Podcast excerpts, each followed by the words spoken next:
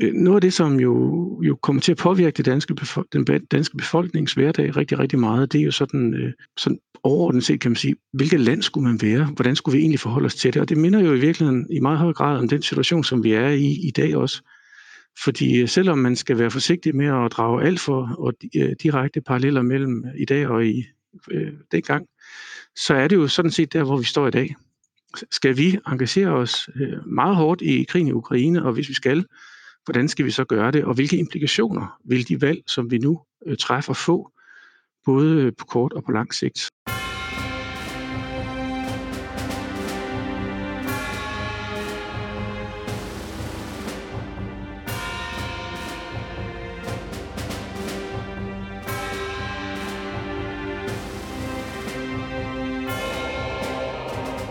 Goddag igen og velkommen til Krigskunst podcast, hvor vi hver måned taler om et aktuelt militært eller sikkerhedspolitisk emne med skiftende eksperter. Mit navn er Kasper Vester, og jeg er til daglig journalist på Olfi og producerer podcasten sammen med min medvært, militæranalytiker Anders Puk Nielsen. I dag har vi besøg af Rasmus Maja, og vi skal tale om den kolde krig og hvad den gjorde ved Danmark og danskerne. Men før vi kan tage hul på det, så skal jeg lige nævne, som jeg plejer, at alle medvirkende alene giver udtryk for deres egne meninger og ikke taler på vegne af nogen organisationer, som de måtte have en forbindelse til. Og med det ud af verden, så er ordet dit, Anders. Ja, tak for det. Øhm, vi skal tale om den kolde krig. Forholdet mellem Rusland og Vesten er nu så dårligt, at vi er på vej ind i noget, som mange kalder en ny kold krig. Og med det mener de, at situationen begynder at ligne forholdet mellem Vesten og Sovjetunionen fra i gang midt i 1940'erne og frem til Sovjetunionens sammenbrud i 1991. Men hvad er egentlig en kold krig? Øh, hvordan påvirkede det vores samfund? Og er den nuværende situation faktisk sammenlignelig med den kolde krig? Det er nogle af de spørgsmål, som vi skal diskutere i denne udgave af Krigskunst podcast. Vi har besøg af Rasmus Meyer, som er professor ved Saxo Instituttet, og han er ekspert i dansk politisk historie efter 1945. Rasmus Meyer er også ekspert i, i den kolde krig, og så var han en af de to forskere, som i øh, uh, 2016 stod i spidsen for en større udredning af baggrunden for uh, Danmarks engagement i krigene i Kosovo, Afghanistan og Irak. Og for tiden så er Rasmus Maja ved at lægge sidste hånd på en bog om, hvordan den kolde krig påvirkede og ændrede det danske samfund. Rasmus Maja, velkommen til Krigskunst podcast. Tak skal du have. Rasmus, vil du ikke øh, starte med at fortælle lidt om den bog, du sidder og arbejder på lige nu, og som egentlig er grunden til, at vi, øh, vi skal sidde og tale sammen her til aften? Jo, det vil jeg gerne. Altså, øh, det er sådan, at øh, den kolde krig har nu i snart flere årtier været blevet studeret som sikkerhedspolitisk og geopolitisk konflikt i Danmark, og det er der jo god grund til, fordi den kolde krig opstod som en geopolitisk konflikt mellem øst og vest, og Danmark blev inddraget i den, og det var øh, helt overvejende en sikkerhedspolitisk konflikt, som som, øh, som, øh, som øh, prægede international politik i 45-50 år. Øh, og derfor er den også blevet studeret på den måde, øh, både af danske og internationale øh, forskere. Men det er jo sådan, at øh, den kolde krig var samtidig en stor, væsentlig struktur, øh, og det er jo sådan med de her strukturer, hvor, ind, hvor kedeligt det indlyder, så øh, påvirker de jo det liv, som, øh, som de mennesker, øh, de nu lever, øh, mens den her struktur den finder sted. Og det gjorde den kolde krig også. Så den kolde krig, den kom til at påvirke øh, hverdagen for, øh, for øh, de mange mennesker i både øst og vest, som levede i de her bevægede år mellem 1946 og 1989-91. Og det gjorde det både politisk, det gjorde det økonomisk, det gjorde det kulturelt, og det gjorde det økonomisk og militært og hverdags, øh, i, i forhold til hverdagsforhold osv. Øh, og øh, det, jeg har sat mig for at gøre i den her bog her, det er at ligesom, øh, kan man sige, fokusere lidt mere på de lidt mere bløde sider af den kolde krig, øh, fordi øh, en sådan bog har vi faktisk endnu ikke øh, fået i forhold til Danmark. Så man, øh, hvis jeg skulle prøve at sige det sådan lidt, øh, lidt kortfattet, så kan man sige, at det her det er sådan et forsøg på at skrive en bog om Danmark under den kolde krig, hvor det er politics without too much politics. Men, men hvordan, hvordan har øh, den kolde krig så påvirket samfundet? Altså, hvad gjorde den egentlig ved, øh, ved Danmark? Jamen, altså helt øh, grundlæggende set, så kan man jo sige, at den kolde krig betød jo i virkeligheden, at øh, den danske befolkning, politikerne, men jo altså også, øh, han har sagt mænden på, på gaden, blev nødt til at forholde sig øh, mere eller mindre direkte til spørgsmålet om, hvilket land Danmark skulle være. hvordan skulle vi egentlig placere os mellem øst og vest? Øh, øh, skulle vi vælge at engagere os i den ene lejr, i den anden lejr? Skulle vi søge en eller anden form for ikke-blokpolitik? Øh, da vi så i 1949 valgte faktisk at sige, at Danmark ønsker at være en del af, af Vestblokken, så skulle man finde ud af, hvilken form for stillingtagen Danmark skulle, skulle vælge øh, internt i den vestlige alliance. Det var ikke bare et spørgsmål om at være med i NATO, det var også et spørgsmål om, hvilken NATO-politik skulle man føre. Øh, og øh, skulle det være sådan øh, store oprustning, eller skulle det være sådan lidt mere en brobyggende politik? Øh, man kan også sige, at øh, Danmark øh, jo, øh, ligesom alle andre lande, blev påvirket af den øh, oprustning og den konflikt, der var. Der blev man nødt til at forholde sig til, skulle man have atomvåben på dansk jord? Hvor, meget, øh, skulle de, hvor store skulle de danske forsvarsudgifter være? Hvordan skulle man forholde sig til krigen i Vietnam? Øh, og den kolde krigs mange forskellige stedfortrædende konflikter. Så jeg, jeg vil jo sige, at Øh, Øh, noget af det, som jo, jo kommer til at påvirke det danske den danske befolknings hverdag rigtig, rigtig meget, det er jo sådan, øh, sådan overordnet set, kan man sige, hvilket land skulle man være? Hvordan skulle vi egentlig forholde os til det? Og det minder jo i virkeligheden i meget høj grad om den situation, som vi er i i dag også.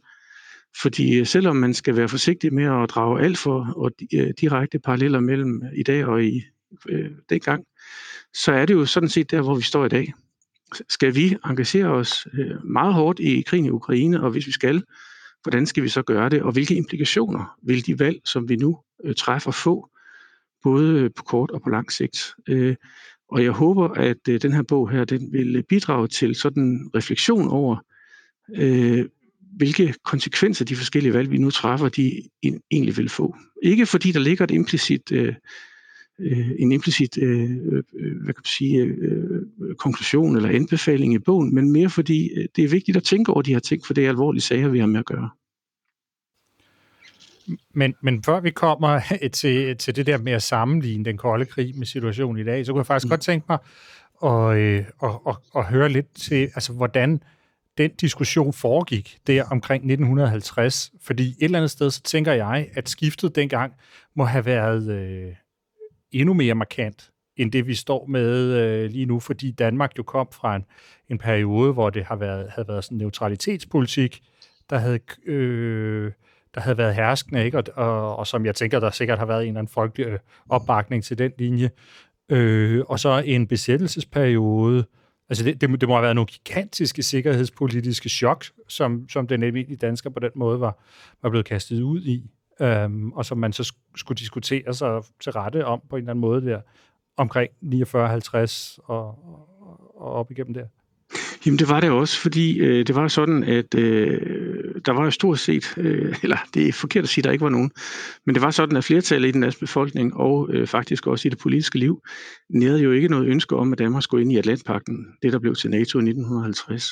Øh, det ønske var der jo faktisk øh, ikke et flertal for, i hvert fald ikke i udgangspunktet i 1948-49. Det var sådan, at øh, der faktisk var ganske mange i Danmark, der ønskede en nordisk alliancedannelse der i 1949, da den kolde krig spidsede til.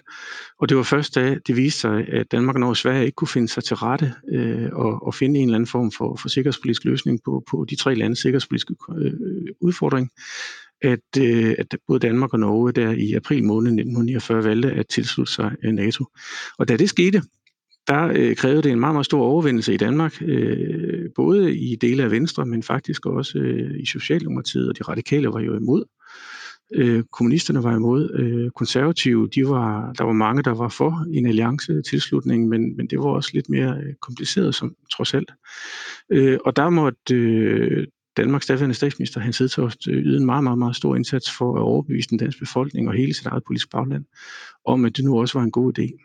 Og når man så kigger på, hvad der egentlig er, der sådan sker uden for det etablerede politiske liv, sådan et stykke ind i 50'erne, så er det jo faktisk også, at der foregår en, en meget, meget øh, øh, følelsesladet, og, men også intensiv og, og, og periodvis meget sådan øh, øh, følelsesladet debat, øh, både blandt kunstnere og i kulturlivet og blandt forfattere, litterater osv.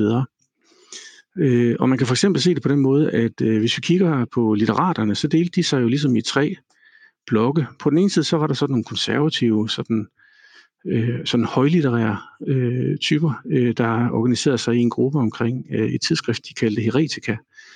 Og det var sådan et tidsskrift, der kom, i 1906, øh, der kom øh, fra 1948, så seks år frem cirka. Og de var antikommunister, tilsat sådan en spids øh, konservatisme, men også sådan øh, en, en utryghed ved, ved, ved den øh, tilværelse, der eksisterede på det her tidspunkt. Og det var som om, at de gerne ville optere ud af den her meget uattraktive samtid, som man følte, man levede i. Det var ikke, der var ikke noget særligt øh, øh, attraktivt i at leve i, i sådan starten af 50'erne med truslen om atomkrig, og Stalin var på den ene side, og Vesten på den anden side. Øh, og så var der på den anden side over for dem, så var der nogle kommunister, der organiserede sig i et, øh, i et, øh, i et øh, tidsskrift, de kaldte Dialog. Øh, og øh, det var sådan set et forsøg på ligesom at overbevise øh, den danske befolkning om, at, øh, at kommunisterne sådan set var et meget sådan progressivt parti, eller DKP var et progressivt parti med, med interesse for kunst og kultur og forskellige øh, altså litteratur og lyrik og hvad ved jeg ikke også. Øhm, og indimellem de her to yderpunkter, så var der et øh, CIA-finansieret foretagende, som hed Perspektiv, øh, som øh, var øh, blandt andet øh, redigeret af øh, en, der hed Henning Fonsmark, øh, men også en, en række andre. Det er sådan lidt socialdemokratisk liberalt tidsskrift, som forsøgte på øh, sådan øh, tegne et billede af USA som sådan et progressivt land, øh, og der var både et sådan et konservativt USA, men også et liberalt USA, og der var en grund til, at man orienterede sig vestover. Og det er egentlig interessant, fordi når man sådan kigger på, hvordan den danske debat foregår i dag, så er det jo meget, meget fjernt, øh, at, at, at, at man sådan sad og læste tidsskrifter for at forholde sig til, øh, hvordan verden egentlig tog sig ud. Så, så, så hvis vi sådan kigger sådan lidt mere ud i kunst- og kulturlivet i Danmark, så var der masser af, af diskussioner i de første øh, efterkrigsår, øh, og øh, om, om hvor Danmark skulle være mellem øst og vest, og det var bestemt, bestemt ikke nemt. Øh, dertil skulle vi også ligge, hvis jeg lige må få en lille sidste ting her øh, ind i talestrømmen, at øh, i det første efterkrigsår, der befandt Danmark sig jo i økonomisk armod. Øh, det var jo sådan, at de første par år efter 2. verdenskrig, der tjente Danmark ret gode penge. Men der gik ikke ret lang tid, før Danmark oparbejdede et meget stort underskud på, på, på betalingsbalancen. Og det fik jo som konsekvens, at man, man begyndte at, at, at få øh, vareknaphed. Og hvis vi kigger på meningsmålingerne i slutningen af 40'erne og, og lidt ind i 50'erne, så var der forbløffende mange danskere, der, der ønskede at udvandre. Simpelthen øh, rejse væk fra Danmark, fordi øh, verden øh, uden for Danmark måtte da i hvert fald være bedre end, end her. så, så, så der er ikke særlig meget sådan øh, optimisme at spore i de sidste år af 1940'erne og i starten af 50'erne. Men, men så kommer vi et godt stykke ind i 50'erne og ind i 60'erne, så kommer vi ind i det, som historikerne og, og andre har kaldt the silver 50s og golden 60s, og så bliver øh, alting øh, øh, lidt, lidt anderledes. Øh, vi får amerikanisering, og vi får jazz og rock og pigtråd og folksingers og, og what have you. Og så, så får vi sådan lidt en anden periode. Ikke? Men, men vejen ind i NATO, den var meget, meget vanskelig. Øh, både for politikerne, men også, øh, også i befolkningen generelt.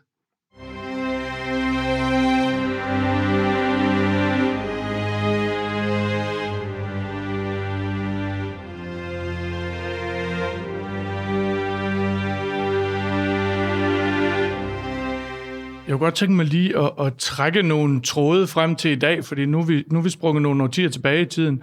Men hvis man sådan skal se på, hvordan den kolde krig har påvirket det samfund, vi lever i i dag, hvor har den så taget, sat de tydeligste aftryk? Fordi nu tager, har vi talt meget, men kolde krig talte man meget oprustning, og vi havde mobiliseringsforsvar, og, og, og det var et helt andet forsvar, end vi havde i dag. Og på den måde er der måske ikke så mange tråde øh, frem til, hvor vi står lige nu.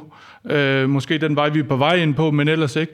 Men hvis man ser sådan et samfund bredere betragtet, hvordan, hvor har den kolde krig øh, de her årtier så sat deres tydeligste aftryk på det danske samfund?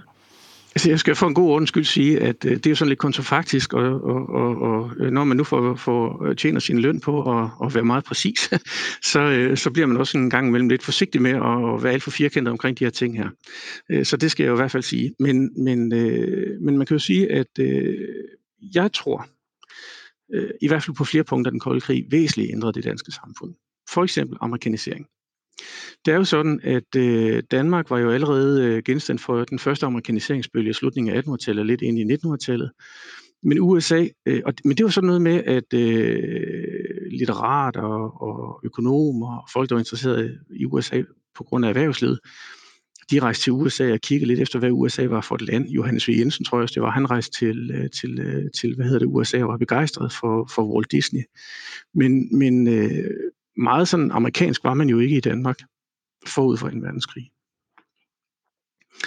men da USA beslutter sig for at, at, at forblive i, USA, øh, i Europa efter, efter 2. verdenskrigs afslutning og den kolde krigs opståen, så øh, kan man sige, så forser USA jo sådan sit engagement, og det sker jo blandt andet gennem Marshallplanen. Og Marshallplanen, det lyder sådan meget øh, kedeligt, øh, men det er det bestemt ikke. Fordi det var sådan, at USA med Marshallplanen gav et meget, meget, meget stort antal milliarder øh, i lån, men, men også i foræring til de øh, vesteuropæiske lande. Øh, men også med nogle meget betydelige krav, altså at man skulle, øh, man skulle skabe en arbejdsdeling og frihandel mellem de lande, der modtog hjælpen, og så skulle man, øh, så skulle man have en tæt økonomisk og politisk relation til USA. Og Marshallplanen blev lanceret i 1947. Den bliver, øh, tror jeg, i Danmark tilslutter man sådan i 1948 og 1949 bliver Danmark medlem af Atlantenpakten. Og, og, og, og Marshallplanen, den kører så et stykke ind i 50'erne, og den får jo gigantisk betydning, fordi det er faktisk det aller, aller største amerikaniseringsprojekt, vi overhovedet har øh, i det 19. og 20. århundrede.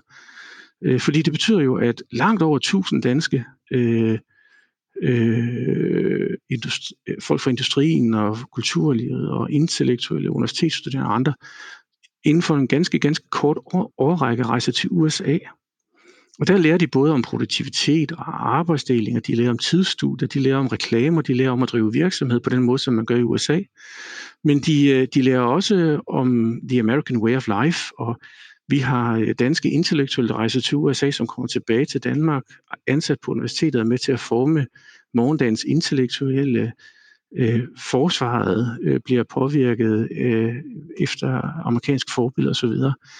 Og nogle af de her ting her ville være sket også uden den kolde krig, men der er ingen tvivl om, at tempoet, retningen og måden, det skete på, det var i meget, meget høj grad formet øh, af den kolde krig. Så jeg tror, noget af det, man kan sige, at den kolde krig betød for Danmark, det var, at Danmark blev i meget, meget høj grad orienteret vestover, og i meget højere grad, end Danmark ville have gjort ellers, og også i et højere tempo. Det var jo sådan, at øh, Danmark forud for 2. verdenskrig helt overvejende var orienteret nordpå eller sydpå. Øh, for eksempel så var den første danske, de første danske udenrigsministre, nej ikke, ikke Gustav Rasmussen, men, men for eksempel Rasmus Hansen, øh, forsvarsminister i hans regering, han kunne ikke tale engelsk. Så han tog, deltog ikke i det eneste NATO-møde. Så de sendte Torkel Christensen i stedet for. Øh, og grunden til, at man valgte, øh, hvad hedder det, øh, hvad hedder det, øh, øh, Gustav Rasmussen som, øh, som udenrigsminister i Venstre-regeringen fra 45 til 47 og igen fra 47 til 50 under, under Hedtoft. Men det var fordi, at der var ikke rigtig nogen i de der regeringer der, der kunne tale engelsk. Nå jo, der var jo, øh, hvad hedder det, Hartwig Frisch, men, øh, men øh, det kunne ikke blive ham, fordi han havde sagt noget om modstandsbevægelsen. Så altså, man var slet, slet ikke orienteret mod den der verden der. Så, så, så, så den kolde krig betød, at Danmark simpelthen orienterede sig vestover. Det er, det er en meget, meget vigtig ting. Øhm, og så en anden ting, som den kolde krig kom til at få af betydning for, for, for Danmark, det var, at hele den der sikkerhedsliggørelse, som der er nogle politologer, der har kaldet det, den kommer til at præge det danske samfund. Vi får et civilforsvar, vi får et hjemmeværn. Altså meget, meget store milliardbeløb bliver brugt på at skabe en eller anden form for sikkerhed, en indre sikkerhed i Danmark under den kolde krig. Øh, og det er både i form af, af hvad hedder det, øh, øh, sådan nogle befæstningsanlæg, men det er også, øh, man får danske kvinders beredskab. Det havde man inden den kolde krig, men det blev udbygget. Øh, man får, øh, altså man får hele det her civilforsvar, hvor man, kan afgøre, hvor man kan gøre værnetjeneste, og folk, der gør værnetjeneste, eller gør, gør, gør, gør tjeneste i, i civilforsvaret, de kommer under sådan en almindelig forsvars, øh, hvad hedder det, forhold. Man modtager løn, som var man civil værnepligtig, og, og så videre. Øh, så, så den kolde krig, den får enormt meget, øh, bety- meget, meget stor betydning også for, for sådan den indre sikkerhed og sikkerhedsliggørelsen af det danske samfund øh, under den kolde krig. Hvad, hvad betød det, det for vores, hvad skal man sige, den interne øh, sammenhængskraft i Danmark, altså Danmark som folk? Vi er jo sådan generelt og særligt måske tidligere et, et temmelig homogent folk, men der har vel været nogle, der, der må have været nogle uenigheder om retningen til tider øh, i de, gennem, gennem de her årtier. Ja, men spørgsmålet er i virkeligheden, om den kolde krig er med til at integrere mændene, i, øh, med til at polarisere. Vi har det sådan lidt mere at, at, at se på den kolde krig som sådan en polariserings... Øh, øh, periode. Og det er det jo på en eller anden måde også mellem øh, kommunister på den ene side, og så, øh, og så de andre partier på den anden side. Øh, og måske også noget med det nye Venstre, SF og øh, Venstre Socialister og sådan noget der. Ikke? Men, men hvis man kigger på sikkerhedspolitikken, så sker der faktisk det, at Socialdemokratiet, Venstre og Konservative, de danner en fast alliance, som, de, øh, som består af det, de kalder Atlantpartierne. Og de tre Atlantpartier, de bliver enige om, at sikkerhedspolitikken, den er simpelthen for alvorlig til at lave indrigspolitisk kævl, ævl og kævl om. Så det betyder faktisk, at der skabes en eller anden form for, for, øh, for, øh, for øh, alliance øh, mellem øh, de tre gamle partier på sikkerhedspolitikken, Øh, og det var jo ikke noget, der var vant til øh, at være tilfældet, hvis vi kigger på perioden forud for en verdenskrig. Der var der jo faktisk en ret betydelig strid mellem Socialdemokratiet på den ene side og konservativ på den anden side om, hvor meget oprustning vi skulle have af militær og sådan noget der. Øh, men den her enighed her, den brede enighed, kan man ligefrem kalde den, øh, der var faktisk en dag en venstre politiker på et tidspunkt tale om den brede enighed, den var jo helt frem til øh, faktisk øh, 1980'erne, hvor vi så får fundet politik, og så kommer der noget strid i dansk politik igen. Ikke? Så den kolde krig er sikkerhedspolitisk med til at skabe en, en afpolitisering, kan man næsten kalde det. Øh, og, og hvis vi kigger sådan på den indrigspolitiske dimension, altså socialpolitikken og, og, og sådan det levede liv for, for de danskere, der nu var og levede under den kolde krig, så er spørgsmålet i virkeligheden også, om den kolde krig ikke var med til at, at fremme velfærdsstaten og, og skabe en eller anden, øh, hvad kan man sige, nordisk velfærdsmodel.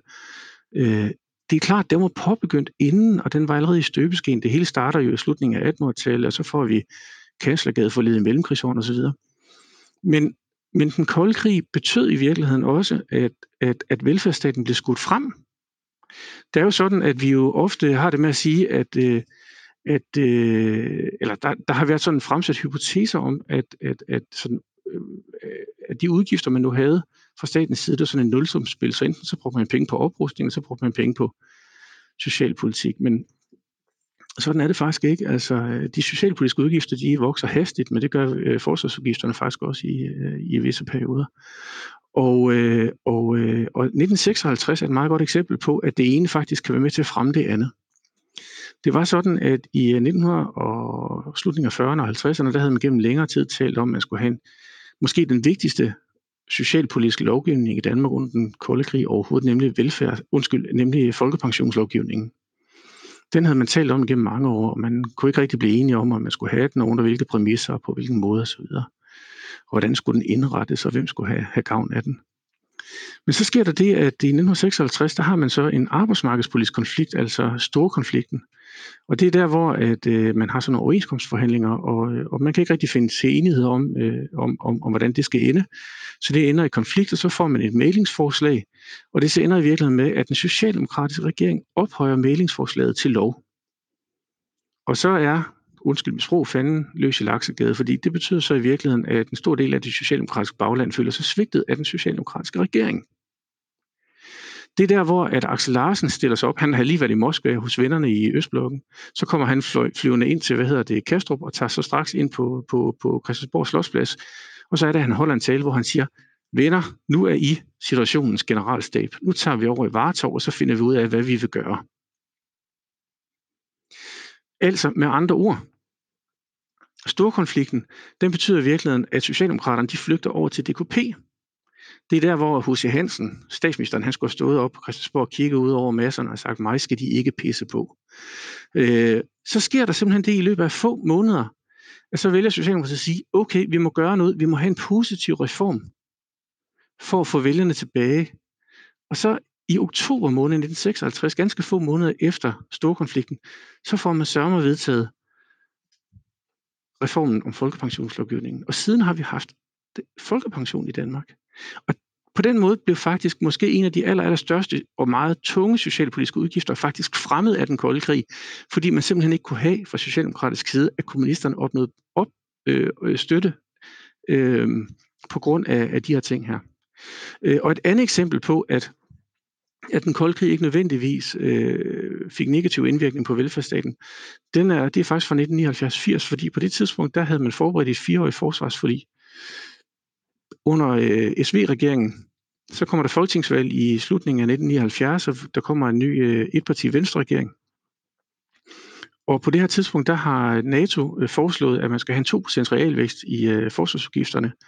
Det var SV med på, men da det kommer til stykket efter folketingsvalget, så siger Socialdemokraterne, det vil vi ikke være med til. Hvorfor ikke? Fordi vi heller ikke vil øh, hvad hedder det, fordi vi heller ikke kan øge de socialpolitiske udgifter. Og det er fordi, på det her tidspunkt, så er der økonomisk krise, oliekrise osv., vi er på vej ind i fattig 80'erne, så man har simpelthen ikke råd til at øge de socialpolitiske udgifter. Så siger man, jamen så kan vi heller ikke give, give penge til forsvaret. Så hele den her diskussion her om, altså, giver man til det ene eller til det andet, det er, altså, den er, den er, det er en interessant diskussion, men, men, men, men man skal være meget forsigtig med at sige, at på grund af øgede forsvarsudgifter, så øh, kunne man ikke få den velfærdsstat. Måske i virkeligheden, det, det, det var lidt anderledes. Og så skal man jo huske på, at Marshallhjælpen, det var jo faktisk med til at skabe en meget, meget, meget betydelig vækst i Vesteuropa, og den har Danmark jo ikke fået del i, hvis Danmark ikke havde været en del af den vestlige alliance, trods alt. Hvad gjorde øh, den kolde krig ved vores syn på øh, Sovjetunionen og, øh, og på, øh, på Rusland? Ja, altså øh, der er jo nok ingen tvivl om, at, øh, at det er med til at frem... Ja, det skaber jo et fjendebillede, ikke? Det er der jo ingen tvivl om, at det, det gør det. Øh, Sovjetunionen bliver jo fremstillet af toneangivende danske politikere, Socialdemokratiet, Venstre og Konservativ, som, øh, som repræsentationen for, for, for, for, for, for, for det onde, kan man sige. Det, der sker i, i den kolde krigs tidlige periode, det er jo, at der bliver opbygget det, som man kalder en atlantisk identitet.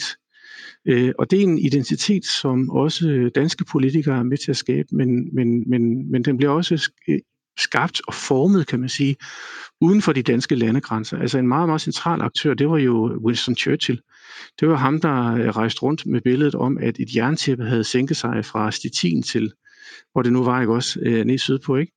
Og, øh, og, øh, og der bliver skabt sådan en eller anden forståelse af, at, at, at, at i landene i vest repræsenterer pluralisme, øh, noget positivt og noget frihed, mens at landene i Øst, og især Sovjetunionen, øh, øh, fremstår som noget fremstår som noget totalitært, semitotalitært, repressivt. Øh, så, så det er den kolde krig med til at skabe. Øh, men, men igen skal vi være meget forsigtige med at være alt for firkantet, fordi hvis vi kigger for eksempel på sportsbegivenhederne, altså en gang så sker det jo, at landene faktisk også har lidt mere med hinanden at gøre, end, end, end bare øh, at mødes i sådan en fjendtlig øje med. Men for eksempel også ved, ved almindelig sportsudøvelse, så sker der det, at man faktisk oplevede en gang imellem, at, at på den ene side, så var det jo sådan nogle øh, russiske muskelmænd og øh, polske, øh, hvad ved jeg, øh, typer, ikke? Men så har vi så øh, OL i øh, Moskva i 1980, og så har de den der lille bamse der, der hedder Misha, øh, som der er måske nogen, der kan huske, hvor at, øh, man ser sådan en bamse, der så øh, fælder en lille tårer. Og så ser man alligevel, at måske er der lidt menneskeligt over på den anden side af Østblokken.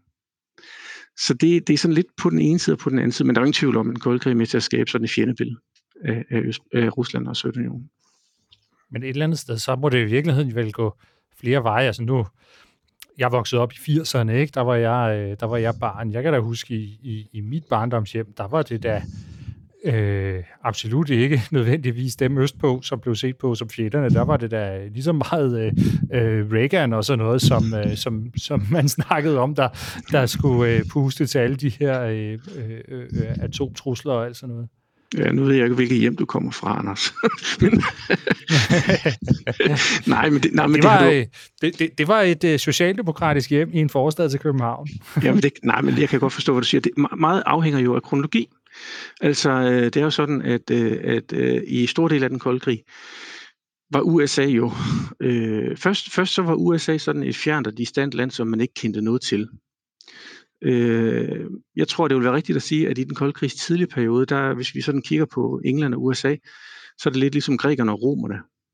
Grækerne rep- repræsenterer kultur, storhed, ånd og, og, og dannelse, ikke? og så romerne, det er ligesom dem med den store stok, som man skal passe lidt på, og det er nok dem, der tilhører fremtiden. Ikke? Og sådan var det også med, med øh, øh, englænderne og amerikanerne. Altså Danmarks vej ind i NATO gik hånd i hånd med englænderne, fordi man ikke rigtig vidste, hvad USA var for et land. Så sker der det, vi får amerikanisering. Det startede før den kolde krig selvfølgelig, men det buller så der ud af op gennem 50'erne og 60'erne. Og så bliver USA sådan på mange måder sådan en slags forbillede, og sådan den realiserede fremtid, den fremtid, der venter lige om hjørnet, hvis vi ellers bare er hurtige nok til at gøre, som de andre gør derovre også. Ikke? Så kan det endda ligefrem være, at vi får køleskaber, biler og, og alle mulige andre øh, rigtig, rigtig gode ting. Ikke? men det er jo sådan, at USA øh, er jo både sådan det liberale øh, USA, kan man sige, demokraterne, og så er der de konservative.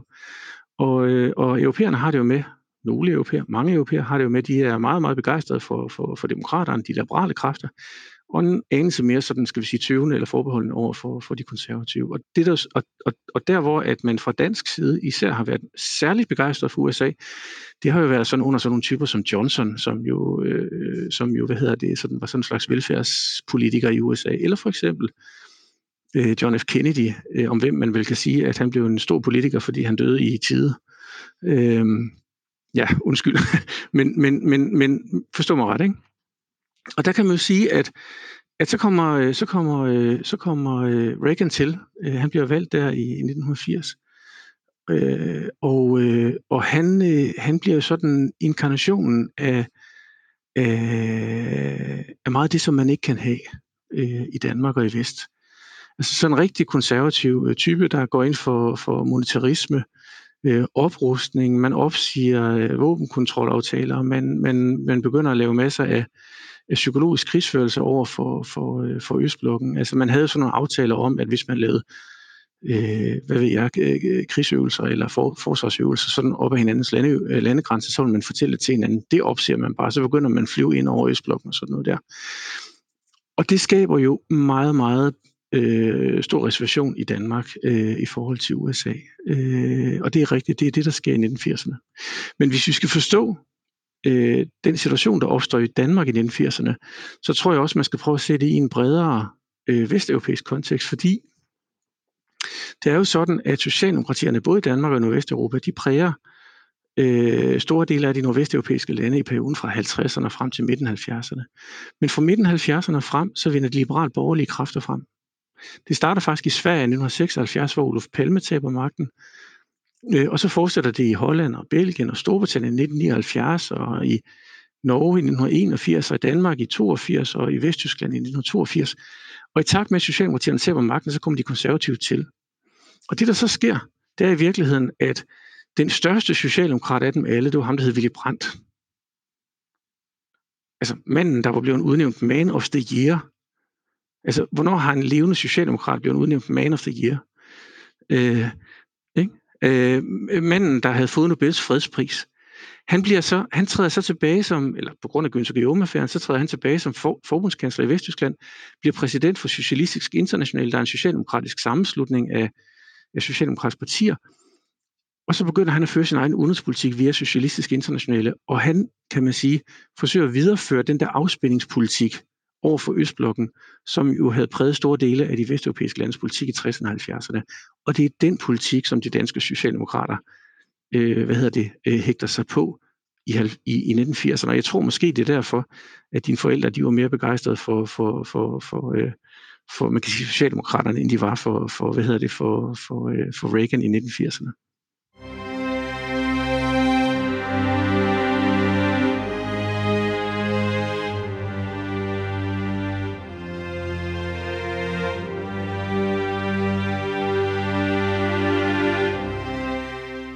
Det er jo, det kan måske være svært ikke at drage paralleller nu. Der er mange, der taler om, at vi er på vej ind i en ny kold krig, hvis vi ikke allerede står midt i en, og vi har krig på det europæiske kontinent og, og, og så videre. Hvis, hvis vi skal drage sådan nogle historiske paralleller fra, fra gennem den kolde krig og frem til i dag, hvilke ligheder ser du så mellem den situation, vi står i nu sikkerhedspolitisk, og, og, og den, vi har været igennem op gennem den sidste halvdel af det 20. århundrede, og måske lige så vigtigt, hvilke forskelle er der, når nu man taler om kold krig igen? Jeg synes, der er, jeg synes, der er begge dele, og, og, og, og, og lighederne, de er jo meget oplagte, kan man sige. Det handler jo blandt andet om, at vi har sådan en slags øst-vest modsætning. Den havde vi under den kolde krig, den har vi også i dag. Det er ikke helt den samme øst-vest modsætning, men, men, men, øh, men der er dog ligheder der til at finde, øh, finde øh, til at se. Jeg tror også, man kan sige, at den kolde krig var en slags systemkonflikt det lyder lidt kedeligt at kalde det en systemkonflikt, men hvis man tænker over det, så giver det meget god mening, fordi øh, en systemkonflikt er jo virkelig sådan en modsætning mellem to systemer, der måske øh, forekommer at være, være uforenelige, men som repræsenterer to forskellige opfattelser af, hvordan verden skal indrettes. Og der kan man sige, at under den kolde krig, der havde man de liberale øh, kapitalistiske øh, lande i, i, i vest, og så havde man de kommunistiske lande i øst med planøkonomi osv. Øh, og selvom det ikke er helt det samme, vi har i dag, så er der jo ingen tvivl om, at Rusland, Kina i vist omfang også, står over for landene i vest, og landene er organiseret i vest. En øh, tredje ting, der, der, der minder om, øh, om, om, øh, om situationen øh, i de bevægede dage under den kolde krig, det er jo, at øh, sådan, øh, visionen for den konflikt, man har nu, det er jo eget system sejrer. altså, øh, der er ikke noget, der er sådan, øh, det der med sådan øh, fredelig sameksistens, og lad os øh, prøve at få, få, få, få det hele til at flaske sig. Det, det, det tror jeg ikke, der er så meget øh, ambition om for tiden. Altså, i hvert fald ikke, når man sådan læser sådan øh, international presse. Og man kan vel også sige, at på et fjerde punkt minder situationen i dag også om, om, øh, om under den kolde krig, nemlig at det, der er det, den ultimative frygt, øh, det er jo, at den store krig opstår. Øh, lige nu der har vi jo faktisk øh, øh, den øh, i miniformat, og den er så, sådan set stor nok. Øh, men men øh, truslen der er selvfølgelig, at det bliver endnu værre. Så der er ting, der minder om det. Men man skal også, tror jeg, øh, når man sammenligner, så skal man jo ikke altid lede efter sammenligninger. Man skal også prøve på at sige, hvad, hvad er så forskelligt? Øh, og øh, der tror jeg, man kan sige, at da den kolde krig opstod, og, og, og et langt stykke ind i den kolde krig, der var det en øst-vest modsætning. Men hvis vi kigger på konflikten i dag, så er det jo faktisk også på nogle punkter sådan en øh, øst-vest, nord-syd-konflikt. Øh, på den måde, at, øh, at i 1995, 6, 7 og 48, der var der sådan set ikke særlig mange lande i øst, som, eller i syd, som man tog sådan meget alvorligt i den her konflikt. Lande i Afrika eller Sydamerika, det var helt overvejende kolonier, og de var under ledelse af, af, af de vestlige lande. Øh, men så sker der det under den kolde krig, at vi får afkolonisering, og nu har vi en lang række lande i syd, øh, det globale syd, som jo øh, tager selvstændig stilling til de her ting her, og, og, og, og man kan vel også sige, at landene i både øst og vest og Kina, de kæmper om, om at, at få de her lande til at orientere sig mod os. Øh, og de er altså nye aktører i det her. Øh, så på den måde, så, så er det et lidt mere kompliceret øh, en international geografi, vi har med at gøre. Noget andet, der adskiller det, det er, at øh, da den kolde krig opstod, der øh, var USA isolationistisk og var faktisk ikke interesseret i at overhovedet engagere sig i vores del af verden. Øh, men det blev de. Men det, der så sker, det er jo, at USA øh, skaber det, som man og det siger jeg sådan helt øh, uden øh, sådan norm, altså helt norm, øh, uden, uden overhovedet at, og, og sådan sige noget normativt, så kan man sige, så skaber USA jo et imperium. Øh, man kan jo godt øh, betragte den del af verden, som vi er en del af, som et amerikansk imperium. Ikke? Og det er jo så udgangspunktet nu. Altså, vi har simpelthen et, øh, vi er indgået i et imperium. Det gjorde man ikke øh, dengang på den måde. Sovjetunionen var også meget, meget større, end det er i dag. Øh, I dag er Rusland jo, selvom det geografisk er stort, så er det jo sådan en lille miniputnation. Øh, jeg tror, at den russiske økonomi er på størrelse med Italiens. Så ved jeg godt, at de har en parallel økonomi og alt muligt andet. Men, men, men, men lidt anderledes, ikke? Øh, og så kan man sige, at en lang række af de lande, som Rusland var, eller Sovjetunionen var i stand til at underlægge, underlægge sig under den tidlige kolde krig, de er nu en del af vores system. Altså kig bare på de baltiske lande, kig på Polen og flere af de centrale østeuropæiske lande, de er jo faktisk en del af NATO i dag. Så, så jeg tror, at man kan sige, at der er både mange ligheder, og der er også mange forskelle. Øh, øh, ja. Men hvad, hvad tror du, den nuværende øh, situation mellem øh, øh, hvad skal vi sige, Vesten og, og Rusland vil komme til at gøre ved os? Altså når du øh, kigger tilbage på, på det, du har, har lært om, øh, øh, hvordan det har påvirket danskerne og Danmark, at der var en kold krig sidst. Hvad, hvad, hvad, hvad ser vi frem imod nu her, hvor vi øh, står på tærsklen til noget, der var øh, på nogle områder ligner? Jamen altså, der er jo ingen tvivl om, at vi, øh, vi er på vej ind i en ny periode med fornyet, fornyet oprustning og alt hvad der med fører, altså øget militær osv. Øh, og det er jo ikke fordi, det sådan bare er, er det gode, det er heller ikke fordi, det er det onde, men det, det er bare en omstændighed, vi kigger ind i en helt ny uh, anspændt sikkerhedspolitisk situation. Noget andet, som vi slet ikke har været inde på øh, i vores samtale her, men som, øh, som jo var tilfældet under koldkrig, det var jo, at overvågningen steg ganske, steg ganske betragteligt.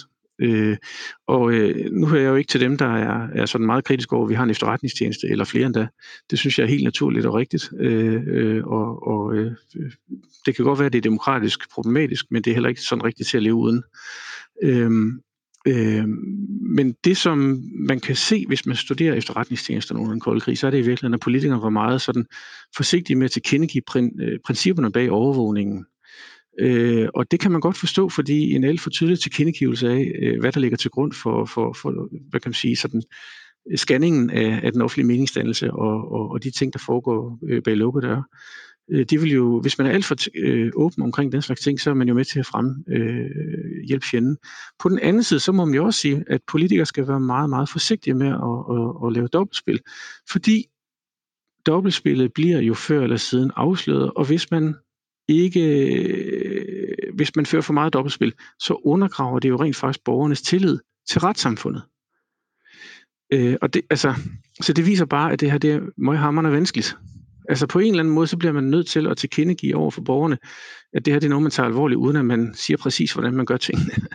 ikke også? Men, men, at, det, men at, det, at, det, at, det, at, det, at der er en retssikkerhedspolitisk udfordring i, i, øh, i, sådan, øh, i efterretningstjenesternes øh, oven, det tror jeg ikke, der er nogen tvivl om. Øh, og, og man kan jo sige, at efterretningstjenesterne har jo også heldigvis selv været ude at sige, at de faktisk øh, sætter fuld plus på, på tingene for tiden, ikke også?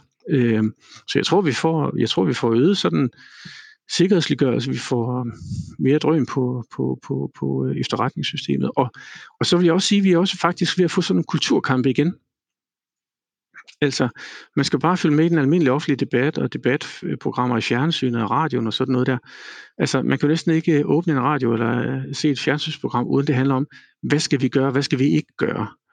Og, øh, og jeg synes jo også nok, der er en tendens til i vores øh, offentlige samtale, at vi har svært ved at tolerere folk, der mener noget andet, end vi selv gør.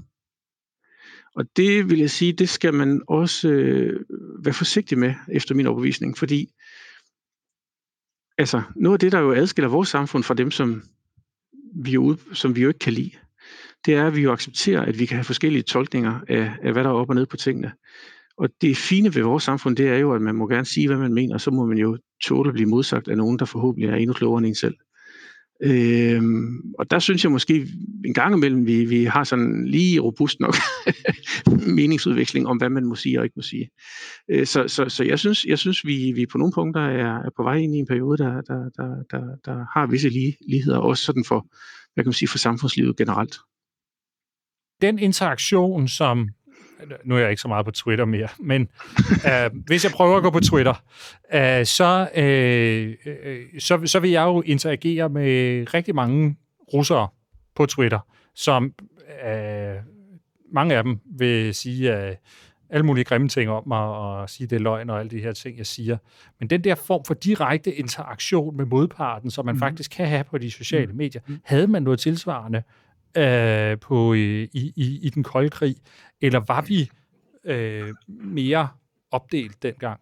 Altså, vi var mere opdelt. Øh, det er sådan, at i 1975 så indgår man en aftale om øh, fri bevægelse, bevægelighed i Østblokken, og også om, om, øh, om øh, informationsudveksling informationsudvikling på tværs af Østblokken og Vestblokken.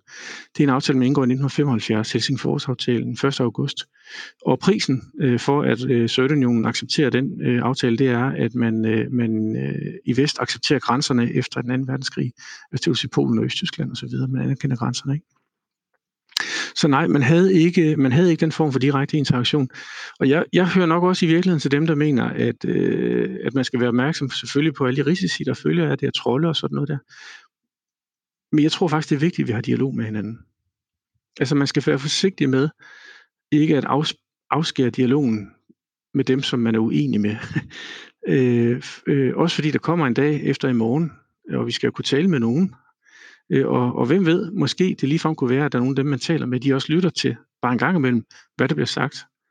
Øh, så, så derfor er øh, den der dialog, den er, altså, man skal ikke være naiv, men man, men man, skal heller ikke, øh, man skal heller ikke bare betragte det som det onde, altså at man er i dialog med, med, med, med, med, dem, som, som, øh, som er fjenderne. Altså, og jeg siger det også lidt, fordi nu arbejder jeg jo i hverdagen på, på universitetet, øh, Københavns Universitet, og her har vi jo truffet beslutning om, at man ikke vil, øh, at man ikke vil øh, arbejde sammen med russiske forskere osv. Og det synes jeg egentlig er en... Øh, altså det, det skal man tænke over, om det egentlig er en klog idé, fordi altså, vi bliver nødt til at have en kontakt, øh, også med dem, vi er uenige med. Øh, det er ligesom en fordring, synes jeg. Hvis vi her hen mod slutningen, Rasmus, skal se en lille smule fremad. Jeg ved godt, du er historiker og, og mest øh, beskæftiger dig med, hvad der er foregået, men, men jeg kan ikke sådan lade være med at tænke, at hvis vi er på vej ind i en øh, sikkerhedspolitisk, geopolitisk situation, som er øh, bliver lige så fastlåst øh, i, i sådan et øst- og vestskæld, som den var under den første kolde krig, kunne man sige. Den påvirkning af det danske samfund, hvad, hvad tror du, man kan se frem til der? Altså, bliver den lige så kraftig? Det, intuitivt tænker jeg, det gør den ikke. Vi har orienteret os mod USA allerede, øhm, og nogle lande har orienteret sig den anden retning, og der er et Kina på vej frem. Men, men hvis du skulle give et bud på, hvordan det her det vil påvirke øh, også her i Danmark i, i årene, der kommer. Hvad, har du så et bud på det? Altså, jeg tror i hvert fald, at de der 30 år, som vi har været igennem nu, hvor at man var sådan en liberal periode, hvor man kunne rejse øst og øh, vest og på tværs af landegrænser og opleve verden sådan stort set uhindret, den, den tid er nok desværre forbi. Øh, så, så på den måde, så vil vi i hvert fald, øh, øh, må vi forvente, at, at, at det bliver anderledes. Øhm, om det bliver Ukrainekrigen, der ligesom kommer til at ændre den her øh, verdensorden, som vi befinder os i, det tvivler jeg egentlig mere på. Øh, og det hænger nok øh, sammen med, at, øh, at øh, det er slet, altså hvis den her verdensorden, som, som, som vi er i nu, hvis den bliver ændret, så er, det, så er det slet ikke sikkert, at det er Ukraine, det handler om. Altså det kan handle om Kina, eller det kan handle om noget helt andet, eller noget helt tredje, eller helt fjerde. Jeg tror faktisk ikke nødvendigvis, det bliver Ukraine, men altså selvfølgelig har Ukrainekrigen øh, væsentligt ændret, øh, hvad kan man sige, forholdet mellem øh, Rusland og, og Vesten, og det har jo også ændret, øh, ændret forholdet internt i Vesten. Øh, jeg tror, vi er, kommer, vi, jeg tror, vi er på vej ind i en sådan lidt mere øh, multipolær verdensorden, måske. Men man skal heller ikke undervurdere øh, USA's styrke. Der er lidt en tendens til at, at sige, at øh, USA og Vesten øh, er, er på vej ned. Det, det, det, det skal man nok se, før det sker, tror jeg. Før vi, øh, før vi øh, runder helt af, så kunne jeg faktisk godt tænke mig at, øh, at høre dit bud på, øh, hvordan danskerne er blevet flyttet fra, først så havde vi fodnotepolitikken, og det gik så i 1980'erne, og det gik så over i noget, som man kan kalde en aktivistisk udenrigspolitik, som startede vel i, i starten 0'erne, øh, med, med, med krigen i Afghanistan og, og, og Irak og, øh, og sådan noget. Um, den transition med, hvordan danskerne på en eller anden måde har formået på ret få år at bevæge sig fra øh, dem, der var fodslæbende i NATO og, og havde alle de her fodnoter, øh, og så til at være et af de lande, der på en eller anden måde omfavnede øh, et øh, øh, øh militært engagement og, øh, og ville være med øh, allerlængst fremme. Øh, hvordan fandt den sted, og, og, og, og, og hvordan kunne man forestille sig, at øh, den nuværende situation eventuelt kan, kan, kan arbejde videre derfra?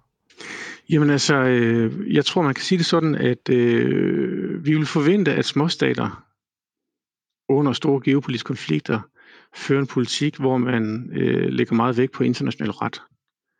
Fordi det er småstaters overlevelsesstrategi. Og det var jo så også det, som Danmark gjorde i store dele af den kolde krig, kan man sige.